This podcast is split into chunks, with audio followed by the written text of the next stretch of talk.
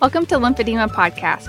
I'm Betty Westbrook, certified lymphedema therapist and the host of Lymphedema Podcast. The purpose of Lymphedema Podcast is to provide answers and explanations for people affected by the lymphatic disease lymphedema. This podcast is for patients, family members, medical professionals, and anyone interested in lymphedema. Each week, I discuss a new topic related to this disease to help you learn more and navigate better the journey ahead. Disclaimer As a certified lymphedema therapist, all information provided is based on my professional experiences and education. I recommend that anyone who feels they have lymphedema or have been medically diagnosed with lymphedema seek in person medical treatment from a certified lymphedema therapist. I'm so passionate about teaching others about lymphedema that I created this podcast. Thanks for joining me. I hope you're ready to learn something new today.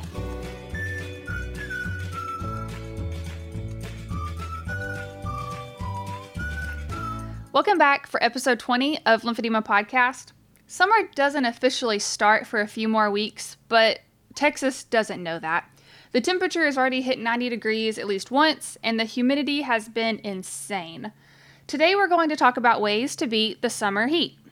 Speaking of heat, this seems like a great time to introduce today's guest. He is a Texas native with primary lymphedema in his leg and is the newest celebrity ambassador for the Lymphatic Education and Research Network. In September, he will be the keynote presenter for the Lymphedema Patient Symposium in Boston. Oh, and you may recognize his name from the current season of The Bachelorette. I'm so happy to introduce my new friend, Cameron Ayala, to the Lymphedema podcast community. Cam, welcome to the show. Awesome. Thank you, Betty, for having me. Really excited to be here and uh, have a meaningful conversation. You're welcome. First, I want to thank you for just everything you're doing for our lymphedema community to bring awareness to the disease. You will positively impact so many people's lives as a Learn ambassador. Yeah, you know, one quote really sticks out to me um, that one of my mentors told me a couple of days ago when she discovered my, you know, involvement in Learn and, and wanting to be an ambassador um, for lymphedema. And the quote is, "The purpose of life is discovering our gift." The meaning of life is giving it away to others. And I, I truly, you know, being, you know, in the national, you know, spotlight, so to speak, you know, I'm going to have an opportunity to share my story uh, about my history with lymphedema, and hopefully that can give some inspiration to people who've been, you know, suffering in silence and haven't had the courage to speak up and have a conversation about their condition. And hopefully that urges other, you know, doctors and researchers to prioritize lymphedema and we live to see the day where they find a cure, at least better treatment options for all the patients out there and their families. Yeah, and you're so right because the more voices there are and the louder we get, the they're going to have to listen to us. The more stories we can tell and the more people's attention we can get, that's the way we're going to make way in the medical community. Exactly, and you know, people they don't know what they don't know, and if you know you don't speak up about it or you don't have people speaking up on your behalf, you know, you just won't get any progress anytime soon. So that's my new mission in in my life is to be a voice and to be some inspiration for those who feel like they haven't had a spokesperson or someone that they could relate to in this uh, this condition of lymphedema. So you have a form of primary lymphedema, correct? Yep, that is correct. So I was um, born with lymphedema, so uh, congenital lymphedema, uh, and um, I actually didn't notice really any swelling or any issues until the year 2000. So doing the math, I was around 11 or 12 years old, and you know that's when I started kind of going through my major growth spurts and you know hitting puberty, and I actually had a leg length discrepancy. Uh, at one point, my right leg was about an inch and a half shorter than my left. And after I had a bone biopsy to um, kind of see what was going on from a bone health standpoint, that surgery really kind of kick-started the um, swelling in the in the lymphedema to manifest itself. So, when were you officially diagnosed with lymphedema? Was it after those surgeries or after birth? Yeah, it was definitely after the surgery, and it wasn't even immediately after the surgery. You know, as I was recovering from that bone biopsy on my right distal femur, um, you know, the swelling didn't happen immediately. It was probably like a month or two post op. And, you know, I had never experienced that type of swelling before. So initially, you know, my parents and myself thought, oh, it's just, you know, post-op swelling. Maybe it's actually the muscle mass starting to increase because I was doing physical therapy, you know, working on my range of motion and, you know, building the strength in that, in that knee that had just recently been operated on. Um, but yeah, it took about, uh, about a year to get the official diagnosis that it was uh, indeed lymphedema in my in my right knee. I know I've had a lot of patients in the clinic who they correlate their onset of swelling with a surgery or some sort of an injury. That is so interesting that the leg length discrepancy is what appeared first. Correct. Yeah, and it was really when I was playing little league basketball that some of the parents and the coaches noticed that I was kind of kind of almost limping and skipping when I was running up and down the basketball court, and I was having a little bit of lower back pain. So that's what kind of set off the signals that I needed to go to, you know, an orthopedic doctor just to get some basic X-rays done. And when they did the X-rays, that's where they were able to very quickly identify the leg length discrepancy, and also notice some kind of mystery black spots on my right distal femur, which you know they assumed it could have been something like cancer, so they wanted to go in and do a biopsy and you know figure out what it was. But it was really after that surgery, like I said, a couple of weeks, about a month or so afterwards, I started having that severe swelling that was not going down. Um, you know, when I was icing it and elevating it. So that's when we needed to seek out some answers that most of the orthopedic doctors uh, in Houston couldn't figure out. And even after you were diagnosed with the lymphedema, you still had quite the journey. Can you tell us a little bit about that? Yeah, so, you know, just getting the diagnosis was a journey in itself. I'm sure as a lot of patients who may be listening to this podcast or family members of patients, you know, I think there's a, a, a general consensus that, you know, most of the doctors that they're seeing just don't really know much about lymphedema um, or know what lymphedema is at all. And that was the biggest, you know, hurdle was was getting the diagnosis in the first place. And then once we had the diagnosis, it's like, okay, like any you know parent or in my case a patient wanted to know is like is there a cure? What's the treatment like? What's the recovery like? And i think the most frustrating part was is knowing that at that time and still you know current day there isn't a cure. It's something that you're going to have to live with. And you know your success in, in terms of mobility and you know an active lifestyle is very much self dependent upon you knowing how to do you know the maintenance that's needed. Things like wearing your compression garments, uh, things like doing your MLD, you know, which stands for manual lymph drainage, things like eating the right types of food and staying hydrated and exercise that's not going to overly exert your lymphatic system and, and doing post exercise things like wearing a, uh, a lymphatic pump.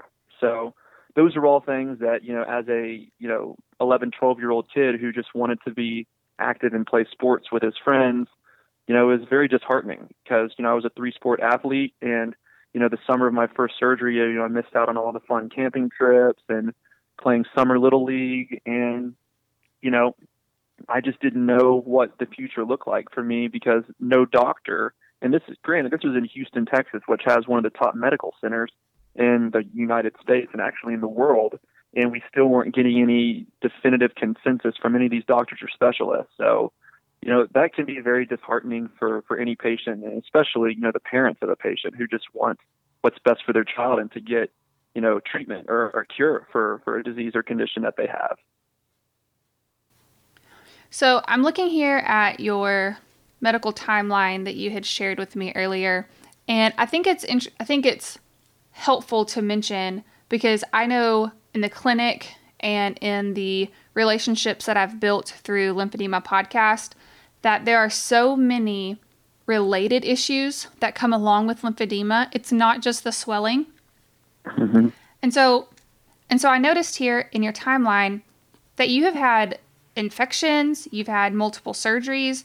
Um, can you talk a little bit about that and how that affected you or maybe Yeah. So I think you know there's there's a common misconception for um, for lymphedema in general where people just assume, oh, that's just water weight. That's just uh, it's just cosmetic. You know, there's there's no other serious implications that can come from having lymphedema, whether it's primary or secondary lymphedema. And that's just that's not the case. Uh, for me in particular, uh, in 2014, so a couple of years ago, um, I was getting off work, and you know at that time I was still living a pretty active lifestyle. You know, I worked out you know two or three times a week while balancing you know my full time job. You know, lived a pretty social life. Would go to concerts and you know go out to the bars and you know house parties with my friends. But one afternoon, I was just wrapping up a happy hour with a client, and as I was stepping out of my truck my right knee locked up on me. And it wasn't like I had an acute injury or had torn something, but as it was locking up, I just started feeling very feverish and started experiencing this excruciating pain in my knee that I had never felt before. It was almost kind of a sensation that someone was taking like, you know, a hacksaw because I could feel the pain deep within the bone itself. And my first, you know, initial reaction is like, oh my goodness, I think I'm having a stroke or a blood clot because of how quickly it was, um, you know, the pain was increasing and my fever was increasing. So I had my roommate rush me to the hospital and they did a, an aspiration, which for the listeners who are not sure what that is, it's basically when they just take a needle and uh, locally drain the joint fluid surrounding the knee to remove some of the pressure. And I'll never forget once they, you know, were draining that um, the knee, and you can kind of see that joint fluid filling up in the syringe it was a kind of a murky brown, almost a chocolate milk color. And I just remember thinking, you know, I've never seen joint fluid before, but that surely does not look normal. and, you know, the doctors were very quickly able to identify that, yes, you definitely have an infection. We're not sure which type of infection, but we need to go in and operate immediately and, and drain that knee, you know, thoroughly.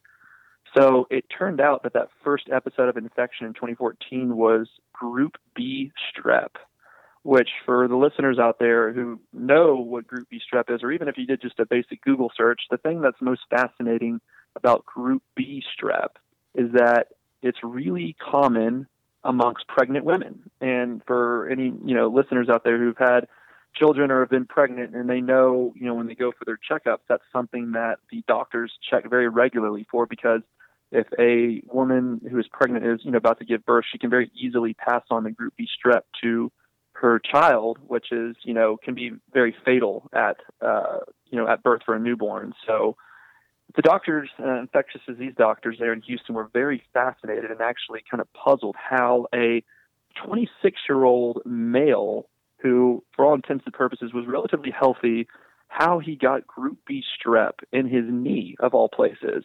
And that's still kind of a million dollar question as to why I had that particular strain of strep. And as a result, you know, they gave me um, pretty heavy antibiotics. I had to have a PICC line um, IV put into my right bicep, and that was uh, six to eight weeks of, of treatment. Which, you know, anybody who's been on heavy antibiotics for, you know, that long of a time, you know the the wear and tear that it has on your internal organs and just your overall, you know, mentality. You know, you kind of feel lethargic and you just, you're just not your true self. So you know, fast forward to 2017. So, over the course of those, you know, three and a half, four years, I had the infection reoccur six different times. And, you know, that came with me going to several different specialty hospitals like the Mayo Clinic in Arizona, Cedar Sinai Hospital when I was living in Los Angeles, and, you know, again, the, um, you know, the medical center in, in Houston, Texas. And really, none of the doctors could come up with a consensus other than you know you have this chronic reoccurring infection in your knee and it's going to continue to reoccur. So the only thing that we feel is going to be able to resolve that is to do an above the knee amputation. And you know that was obviously pretty disheartening to hear. You know as you know a relatively healthy 27 year old you know you start questioning how am I going to be able to, you know, run again, ride a bike again? You know, I can pretty much kiss, you know, basketball goodbye. You know, that was a sport that I even played my freshman year in college and, you know, enjoyed playing kind of leisurely, you know, after work. And, you know, how am I going to be able to play little league sports with my, my future children? You know, all these, all these thoughts kind of, you know, soiled my mind. And, you know, I actually even had the amputation procedure scheduled with a doctor, a highly reputable orthopedic oncologist in Austin, Texas, where I was living at the time. And two weeks before I was supposed to have that surgery, I got a call from the Boston Children's Hospital. And I'd pretty much written them off because I had sent them a request for an appointment nine months prior and even sent them a binder of all my medical records. But one of the issues that you run into as a patient when you're an adult is a lot of these top specialty clinics are children's hospitals. And unfortunately, they don't have a lot of open time slots for non pediatric patients such as myself. But you know, call it divine intervention or just coincidence or timing, whatever your belief system may be. But for me, I was extremely lucky to have the Boston Children's Hospital's uh, vascular anomaly clinic work out um, some availability to see me for a couple of days in late December. So basically, I uh, rescheduled the amputation. I said, let's put this one on hold for now. I got one more uh, hospital uh, that I want to visit and, and see if that clinic can provide some some deeper insights before I do something you know irreversible like an amputation. And at Boston Children's Hospital, they performed a lymphangiogram imaging procedure. So for the listeners out there who aren't familiar with that, essentially they just inject some dye into um, into the webbings of your toes, kind of starting from the bottom, kind of like uh, an MRI, but an MRI of the lymphatic system. They want to see if there's any um, backflow anywhere or um, where there may be some additional issues. And what they were able to identify from that imaging procedure is that the lymphatic channels in my abdominal region were kind of coiled up. Picture it like a, a tangled up garden hose. And when you have that tangled up garden hose and you're trying to turn the water pressure on, you're going to have some backflowing. And that is essentially what was happening with my lymphatic system. When that lymphatic fluid was trying to drain through my abdominal region, it was like a traffic jam, and that lymphatic fluid started to backflow and essentially reflux down into my right knee because that was the most vulnerable um, lymphatic part of my body because of all the surgery and the scar tissue there. And over time, when that lymphatic fluid wasn't draining, that's how the infection was continuing to reoccur there. So, long story short, if I would have not seen the Boston Children's Hospital and gotten that lymphangiogram procedure, I would have received an amputation that wouldn't have even fixed the root cause and probably would have killed me. I can't even my face right now. oh man, Cam, that is loaded. I know that I had the conversation with Frank Avalos. He's an instructor for the wound care segment with the Academy of Lymphatic Studies. He's become a friend of mine, and he was on the wound care episode way early on in the podcast, and he and I discussed this exact thing, but it was more related to wounds and cellulitis, where mm-hmm. a patient will go to the emergency room with cellulitis or lymphorrhea or something that no one else can really put in a box that you know is a wound specifically they'll say mm, we need to talk about an amputation you know, I'm really sorry to tell you this, you're going to lose your leg or you're going to lose your foot or just amputation is not the answer. And as soon as you were telling me that, I just kept thinking, oh my gosh, I know he didn't go through with it because I know now that you have both. I mean, I knew already that you did not have an amputation, but I just kept, I was so stressed out for you just then. I'm so sorry. Yeah. And, you know, it, it's scary because when you hear amputation, you, you kind of go to a dark place in your head because you start thinking of all the things that you were able to do that you won't be able to do again, or it's going to take a lot of work and therapy and time and patience to be able to do some of those remedial things. You know, like I'm consider myself to be a hopeless romantic, so I was thinking, you know, how am I going to be able to have my first, you know, dance with my wife on our wedding day? And, you know, you start thinking of all the limitations that, you know, would come that way. But then me being kind of the person that I am, I, I still tried to find the lighter side in it and, and think that, you know, hey, it could be way worse. I'm just, I'm happy to be alive. And, you know, me of all people, I would definitely, you know, find the humor in it and, and would make the best out of that situation. But I am just so extremely blessed that I didn't have to go through with that procedure that would have frankly caused more harm than, than good. Man. Wow. I'm still in shock, I think. That's a lot. But it's common. It's so common for the doctors to jump to amputation. So, one, I'm so glad you didn't go through with it. And two, I'm so glad that Boston called. Even if it took so long to get that appointment in, it was perfect timing that absolutely saved you from going through a procedure you could not reverse. Exactly. Yeah. Can you tell us what kind of leg garments you wear now, or like what's your compression routine looking like? Sure, sure. So, you know, admittedly, like a lot of lymphedema patients, I don't probably say it, Cam. don't. Don't I probably it. don't wear my compression garments as frequently as I should, or I didn't in the past. But I have turned a leaf. I do have a solution now, and um, I met with one of my lymphedema massage therapists. She's based out of Stockton, California, uh, Karen Ashford, and she helped me kind of come up with a solution. But anytime that I'm working out or doing a strenuous activity, I had to have a custom compression garment made uh, by a company called um, BioConcepts. And the reason why BioConcepts works so well for me is when I first got my diagnosis of lymphedema and was able to go through physical therapy and start getting my range of motion back and essentially was able to start, you know, playing active sports again. You know, basketball is my main sport. And the issue with basketball, unlike a lot of sports, is you don't have any padding. It's just you, your jersey, and the hardwood.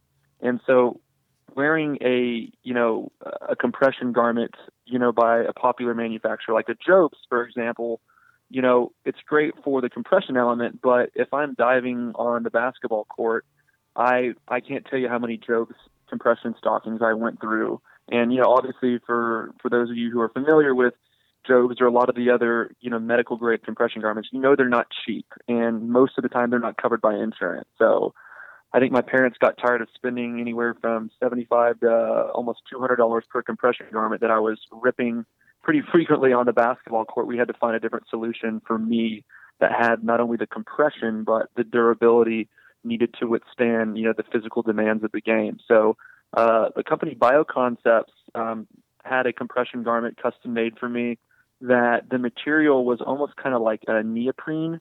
So, you know, for those who don't know neoprene, it's kind of that same material that they make wetsuits in for, you know, people who do like, surfing or scuba diving. Um, so it was thick and still breathable. Because the other thing too, I, I had to make sure that you know my leg could breathe. You know, if I'm running up and down the basketball court and sweating profusely, and also it had to be durable enough to withstand you know hitting the hitting the hardwood. So um, I still those um, BioConcepts compression garments when I'm doing kind of more of the heavier physical activity, like working out or going on bike rides or things of that nature. But for travel, because as a lot of uh, lymphedema patients may be aware, you know, when you're flying on an airplane with that increased pressure, it's not great for your lymphatic system. So having, you know, compression garments um, while you're traveling is, is critical. I've been doing a lot of traveling as of recently. So I uh, was told um, from one of my massage therapists to look at a company called BioFlect. That's B I O F L E C T. And um, they have compression leggings that uh, they're non-medical grade, but they're they're great for me because I wear them frequently. You know, I, living in Texas, it's very hot, especially you know when you're at work where you're wearing jeans or slacks or work pants. You know, you want to be able to be comfortable throughout the day, um, regardless of the swelling. So with BioFlect, it's almost kind of like uh, yoga pants. They breathe really well, but they provide just enough of compression for me throughout the day that is better than wearing nothing. So uh, I know a lot of people struggle with wearing, you know, kind of the thicker medical grade compression guards, um, you know, day in and day out. You know, wear it as long as you can, but try to get something that's non-medical but still provides some level of compression because some level of compression is obviously better than than none. I'm sure Betty would agree with that. I do agree with that, and I didn't mean to get on to you. for you were telling me you didn't wear your garments no, all the time. I, I deserve to be, you know, scolded for that from time to time because I mean, as any lymphedema patient knows, I mean, compression is, is key to to your maintenance and to your success of of you know managing your your lymphedema. So I was going to throw it out there because I know with summer coming up, people are trying to find whatever garment might work better for them, how they can wear shorts and wear their compression and things like that. There's a company, and I think it's Juzo, if I'm not mistaken. Mm-hmm. That I've worn can, Juzo in the past, yep. You can get like a single leg legging. So not just a thigh high, but a lot of times you need that abdominal compression as well, or in some Yes. cases the genital compression component. Exactly. So it's like yoga pants with one leg cut off, but it's made that way and it's got a seam and it kind of goes down to above the knee, probably on the other leg that doesn't have full compression. And that's a really good option. And I believe most of the time those are custom made, but they last you a long time. And if that's kind of your summer go to, so maybe you don't have to wear compression on both legs or you want one leg to breathe, then that's a good option too. Um, and then I know that Juzo has the summer colors, and those are always cute if you're not really just into like black or beige and you want something else. So those are always just some options to kind of play it up in the summer too. Yes, and quick shout out to all of the compression manufacturers out there who are becoming a little bit more fashion forward and, and kind of breaking the mold of just the medicinal, you know, beige and black stockings. Because, you know, with lymphedema, it's something that you have to live with every single day. And, you know, the average person who doesn't have lymphedema doesn't have to worry about accessorizing or wearing clothes that doesn't clash with their with their garment. So um, I encourage those manufacturers out there who are kind of stuck on those set colors to maybe break the mold a little bit. I know it, it can cost money from a manufacturing perspective, but the patients absolutely appreciate it. I know I do. It's just a game changer. I mean, that's just the best way to put it. That there are so many people who I know will order one product over another because they have the option of either different colors or a print or a tie dye. And it just makes them feel better. If they're going to have to wear something day after day, then why not? I mean, that's their Exactly. expression. And- that's how they get to express themselves. I was um it's funny you mentioned that the whole notion of like expressing yourself. So I was um chatting with uh, a good friend of mine, Kathy Bates, not to not to name drop too much here, but um she was admiring uh some of the tattoos that I have on my on my left arm and she said that she wished that she could get tattoos on her arm because you know she can cover it up with the Hollywood makeup, but she didn't want to run the risk of you know getting an infection because she has lymphedema in in both of her uh, both of her arms. But there's actually a manufacturer out there called LympheDIVAs. I don't know if you guys have heard of them, but LympheDIVAs um, can make custom designs and if there was a tattoo design, for example, that you know you wanted, they can actually customize that, so you can still kind of have that appearance of what looks like a sleeve tattoo, but it's also you know a compression garment. So it's kind of a, a win-win, and it's awesome that other companies out there are getting a little bit more diverse in their patterns and and you know colors that they're allowing people to not be embarrassed with their lymphedema, but also have a form of self-expression with with their compression garments, which I think is really cool. You just gave me my next marketing idea. I'm going to get Lymphedema Podcast arm sleeves printed up. There you go. I'm going to start yeah, sending my perfect. face out with people. Yeah, maybe get in some like old English font too, so it kind of looks like a tattoo. I'd, I'd rock one of those on my leg. Hardcore. Yep. So, what are some other tips you have for managing the effects of summer on your lymphedema? Yeah, great question. So, um, for all the listeners out there, so I live in Austin, Texas, which is Central Texas, and um, as as Betty can agree, you know, a lot of different cities in Texas, you know, we get into triple digits, so 100 plus degrees for a vast majority of the summer. So not only is the heat index really bad, but the humidity is pretty pretty harsh too.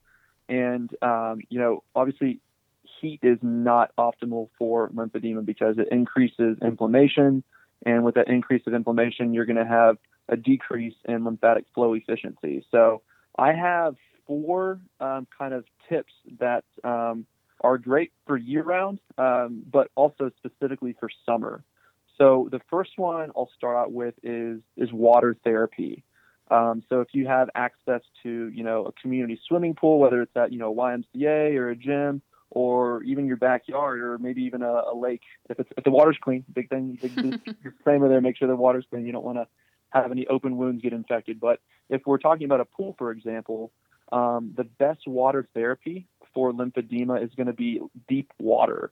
And by that I mean, here's a, a quick little calculation um, that's important. So for every foot of water, it gives you 22.5 millimeters of mercury compression, which I know sounds a little bit intense and it's still kind of hard for me to grasp. So picture this if you're standing in three feet of water, you're getting about 70 millimeters of compression at your feet. So the deeper the water, the better because since water is gradient, you're going to receive more pressure, and that's just going to help um, with the lymphatic um, flow efficiency. So one thing that you can get at pretty much you know any um, outdoor sports, whether it's REI Academy or whatever stores you guys have there in your respective area, is try to get one of the large or the longer uh, scuba snorkels. So essentially, you can do underwater swimming for a longer period of time, uh, or if you just want to hold your breath and resurface. But the deeper in the water you can get, the better it is for the water therapy because that's just going to increase the pressure, which is going to overall um, increase your lymphatic fluid um, flow.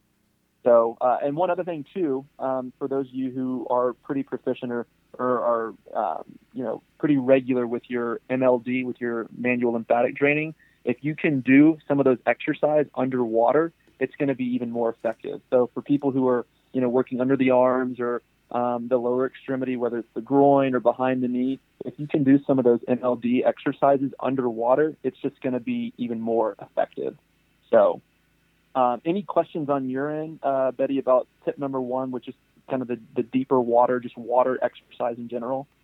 No, aquatic therapy is so good, and especially if you're doing like aquatic running or any aquatic aerobic where you are increasing the pressure by um, surfacing and then going back down deep into the water is really good. And I'm just already impressed with the knowledge you're dropping. So keep it going, Cam. Good job. Awesome. Yeah, thank you. You know, you I've been dealing with this since I was 12 years old. So, you know, you, you just have to stay vigilant and you have to keep learning because, you know, the more hungry you are to learn, the more informed you can be to encourage these doctors and specialists and, you know, even massage therapists to increase their knowledge and understanding of, of the lymphatic system, which at this point in time is still relatively limited. So, um, another uh, tip for summertime, and we kind of hinted on this earlier in the conversation, is compression. I mean, compression's key regardless of the time of year or the season. And um, Betty just gave a great tip of having some of these manufacturers who have maybe a single leg or a single arm, so you don't have to have it to be super hot, but um, you know, wear as much compression as possible. And, and as I mentioned earlier, BioFlect um, they're another company that makes these leggings that breathe pretty well even in the heat, almost kind of like an Under Armour material. So definitely recommend checking out um, maybe some of the non-medical grade stuff. So it's not as thick, but it's still giving you some level of compression, which is you know better than nothing, especially in the heat.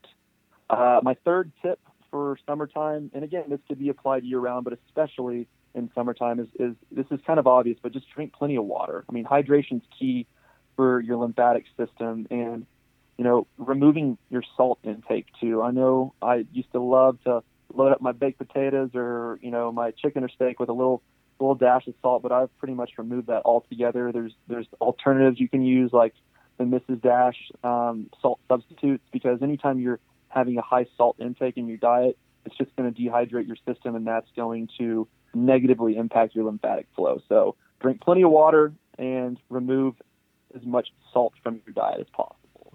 Uh, and then one final tip, and um, this was given to me uh, not too long ago from from my other massage therapist, and this pertains to people who live in some of the hotter states. Air conditioning is something that's key, and I know that especially in the summertime, your utility bills can go up if you're you know running that AC all day long, or when you are home, you know running it at that you know 68 to 72 degree temperature but one thing I want you all to look into is there's a, a program that a lot of states um, have. It's a medical program that actually gets you a discount on your electric utility bill. And the way you can see if you qualify for that, there's an application online. So just go to Google and Google medical baseline allowance application. So again, medical baseline allowance application, and you can see if your city and state um, qualifies to basically get you an allowance and a discount on your uh, utility bill for air conditioning because it is important to keep your body, uh, you know, relatively cool in the summertime if at all possible. Those are great tips. All of those are extremely helpful. And I'm actually going to use the baseline allowance application in my treatments this summer because I have a lot of families who that's something that they're worried about. You know, am I going to pay my copay to come see you twice a week? because they can't mm-hmm. afford five days a week, which is the gold standard. Yep. Am I going to afford my copay to come see you and the gas to drive over here, or am I going to pay my utility bills? Yeah, that's the unfortunate part about lymphedema is there are a lot of a lot of costs associated, and you know, unfortunately, in the current state of things, there's a lot of insurance companies and, and medical providers don't recognize lymphedema for the severity. A lot of out-of-pocket expenses that that are um, you know people have to deal with, and it's just so unfortunate that there's you know, not to say that there's other health conditions that aren't as severe, not to, to devalue them, but I mean, lymphedema is something that people have to deal with every single day, yet it's very much underrepresented from an insurance coverage, you know, perspective. So I want to share just a few lymphedema therapist tips here more than anything. That during the summer, you always want to make sure you're not getting too hot. So if you like to garden or you like to do your yard work, do it in the mornings, do it in the evenings, if you have to do it during the day, make sure you have water with you, a cool rag, and you're coming in and out from the heat. And try not to stay in direct sunlight. And as crazy as it may sound, try to wear long sleeves and pants so that it's you know it's a lightweight pant or a lightweight jacket or shirt, but something that protects your skin from the sun so you don't get a sunburn because the sunburn can increase inflammation and increased inflammation. We kind of know how that goes with the lymphedema. And then also skincare in general. Right, skincare, avoiding bug bites, avoiding cuts and scratches. If you're working in the garden or the flower bed, you know, watch out for the rose bush and other little things that could kind of nick you. And then my last one that I really think is important is hydration. So not just for your body, but also your skin. So make sure you're applying like a pH balancing lotion to keep your skin healthy and hydrated also through the summertime. I would also like to go ahead and throw out, just in case anyone has been following some of the Instagram posts, that we're having a kids' camp in July. It's going to be in Oklahoma. It's the 18th through the 21st. And I think you're going to be there, right? Yeah, yeah. I, I love me some summer camp as a kid and now as a guest counselor. So, yeah, really excited to go and, and participate in that camp and meet these little brave lymphedema warriors and they're going to give me just as much inspiration as I hope I can pass down to them and really excited and uh, yeah it'll be my first time in Oklahoma. I don't want to offend anyone Oklahoma. I never really called it home because Texas, I mean, we just have a lot of Texas pride. mm-hmm. But Oklahoma made a pretty good second home. And we really loved our time there. And we actually went and visited the campsite recently. And it was so fun just to see friends from there and just kind of reminisce a little bit. So I think you'll I think you'll like the little bit of Oklahoma that you're going to see. Well, good. Well, I can't wait, and uh, super excited to to see you there in a couple weeks, and then again there in September in Boston. Cam, thank you so much for being on the podcast today. I one really loved your tips so much, and I just really appreciate you sharing your story with us all. And I just want to ask if you have any more advice or encouragement that you want to leave for the Lymphedema podcast community.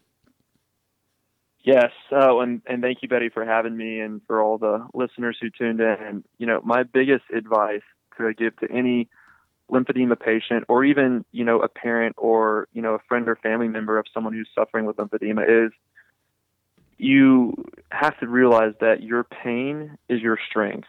And there's going to be rough days and you just have to continue to fight and stay positive. I know that there's going to be times where you wish you could just give up and, you know, want to just blame the world for, you know, the condition you have, but if you take this condition by the hand and you take the reins and you control your own destiny through your own treatment, which is going to be through your MLD, through your compression, through your hydration, and all the other tips we give you earlier in the podcast, then you really can live a fulfilling life.